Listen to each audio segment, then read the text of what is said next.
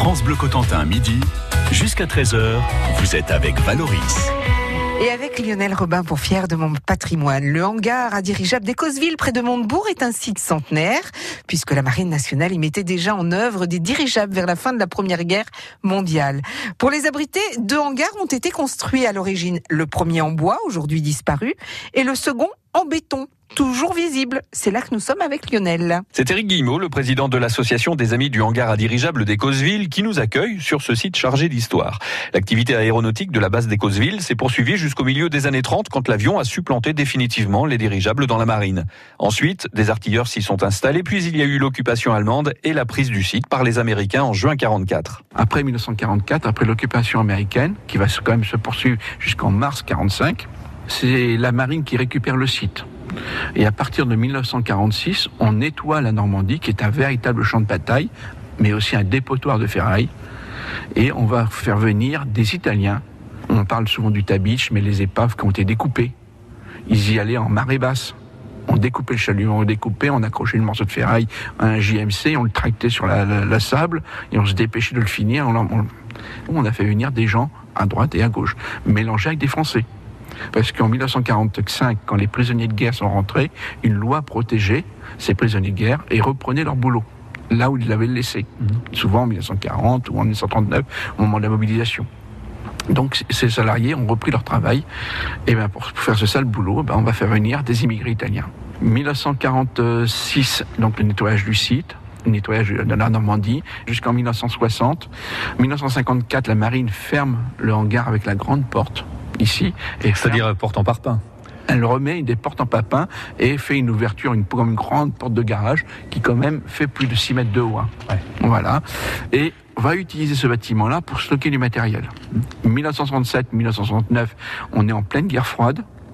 Et là, la marine décide, de, l'armée française cherche un site pour fabriquer le ballon pour lâcher la bombe à Mururoa puisque les Français ont dû partir du Sahara et on cherche un nouveau site, c'est Mururoa qui a été choisi. Et pour lâcher la bombe à la verticale et faire des appareils de mesure, on va utiliser un ballon et ce ballon va être construit ici. Mais aussi des appareils de pression et des appareils de mesure. Dans le hangar Dans le hangar. C'est devenu une base secrète.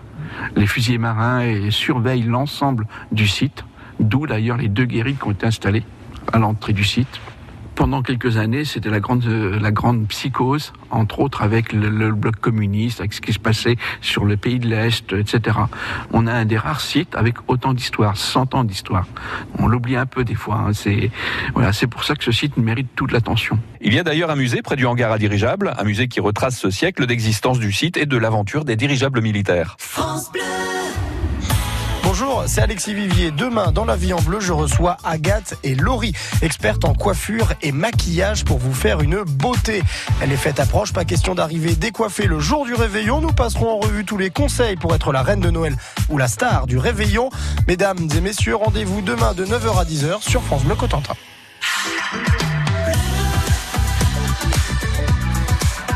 France Bleu Cotentin. France Bleu.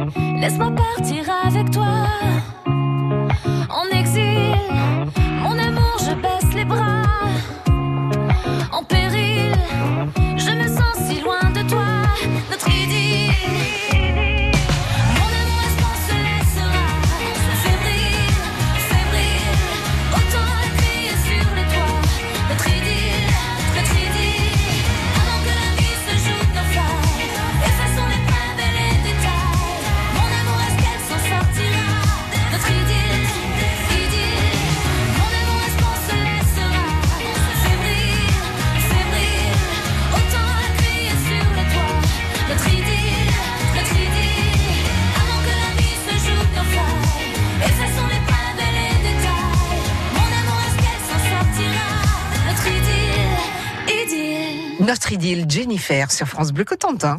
France Bleu Cotentin, midi jusqu'à 13h. Fier de mon 50 avec Lionel Robin, qui est toujours sur le site du hangar à dirigeable d'Écosville, près de Montebourg. Un bâtiment impressionnant qui mesure 150 mètres de long et haut de 31 mètres. Le tout en béton. Lors de sa construction en 1918, il était prévu pour durer 30 ans. Un siècle après, il est toujours debout. Nous sommes avec Eric Guillemot, l'infatigable président de l'association des amis du hangar à dirigeable d'Écosville. Nous quittons cette formidable cathédrale de béton pour nous rendre dans les bâtiments qui jouxtent le hangar et qui ont été aménagés en musée. Tout à fait. Ce musée, on le rénove d'année en année, on l'améliore d'année en année et on fait des visites guidées. Alors beaucoup de sites autour de nous ont fait le choix du numérique ou euh, avec des bruits pour euh, voilà pour un ressenti etc. Nous on a fait un autre choix, on a préféré une visite guidée. Je sais que les gens n'aiment plus lire des panneaux et des panneaux et des panneaux, donc euh, ils ne veulent plus lire. Nous on a fait le choix de faire que le guide vous amène et vous raconte les 100 ans d'histoire avec des anecdotes, la grande histoire mélangée avec la petite histoire, celle qui marque le- le- les souvenirs. Voilà. Vous avez également pas mal d'objets exposés. Vous avez même un- une réplique de la, la demoiselle de Santos Dumont. Tout à fait. Et on a beaucoup de C'est un avion, je le signale, hein, pour Voilà. ceux qui n'y connaissent Mais qui était raccordé à un dirigeable. D'ailleurs, on a le, le journal de 1901 qui est affiché dans le musée. On a beaucoup de dons. Ça, c'est quand même, c'était quand même assez agréable. Les dons sont enregistrés, qu'on met, voilà, on est assez rigoureux sur les histoires des inventaires. Et ça, c'est très, très important. On a beaucoup de dons, mais aussi, euh, ben, beaucoup de bénévoles comme moi. On achète des fois des pièces. voilà, pour les amener ici et les mettre les en, voilà, ça nous quand même, c'est important. Vous avez des morceaux d'avion, une épave d'un Focke-Wulf 190, je crois. Tout à fait. C'est une autre association qui est venue le déposer. Donc, elle nous permet de raconter, faire une anecdote sur la bataille de Normandie. Mais aussi, on parle souvent des Américains, mais on peut aussi des Allemands, puisque le pilote avait 20 ans. Retiré de l'infanterie ou de l'artillerie, je sais plus. Et à peine formé, on l'a envoyé au combat. Il sera abattu au- au-dessus de Saint-Lô et l'avion euh, plongera dans le marais de Saint-André de Bron. Voilà. C'est pareil aussi, c'est pour rappeler un peu une anecdote, toujours en lien avec l'aéronautique, bien sûr, mais rappeler que dans une guerre, il y a, voilà, il y a aussi des fois des gamins qui, de très jeunes. Comment est-ce que vous imaginez l'avenir, justement, de ce site du hangar à dirigeable d'Écosville Alors, on est en train de démontrer à tout le monde ben, que ce site y vit. Il vit, on se bat, mais il vit. On arrive à démontrer aussi qu'avec euh, 70 bénévoles, on arrive à faire des choses sympas, des du travail, et on arrive à entretenir ce site. Et je profite un peu d'être au micro pour rappeler que sur la Fondation du patrimoine, vous tapez le mot Écosville, vous avez le site qui vous permet de faire un don. Et pour l'entretenir et pour, pour le maintenir, on a besoin de tout le monde. Voilà, parce que ce patrimoine, il a 100 ans, il est plus tout jeune et euh, il y a des morceaux qui partent. On a des trous dans le béton, on a des fuites d'eau, vous le voyez autour de vous. Hein. On a besoin de réparations.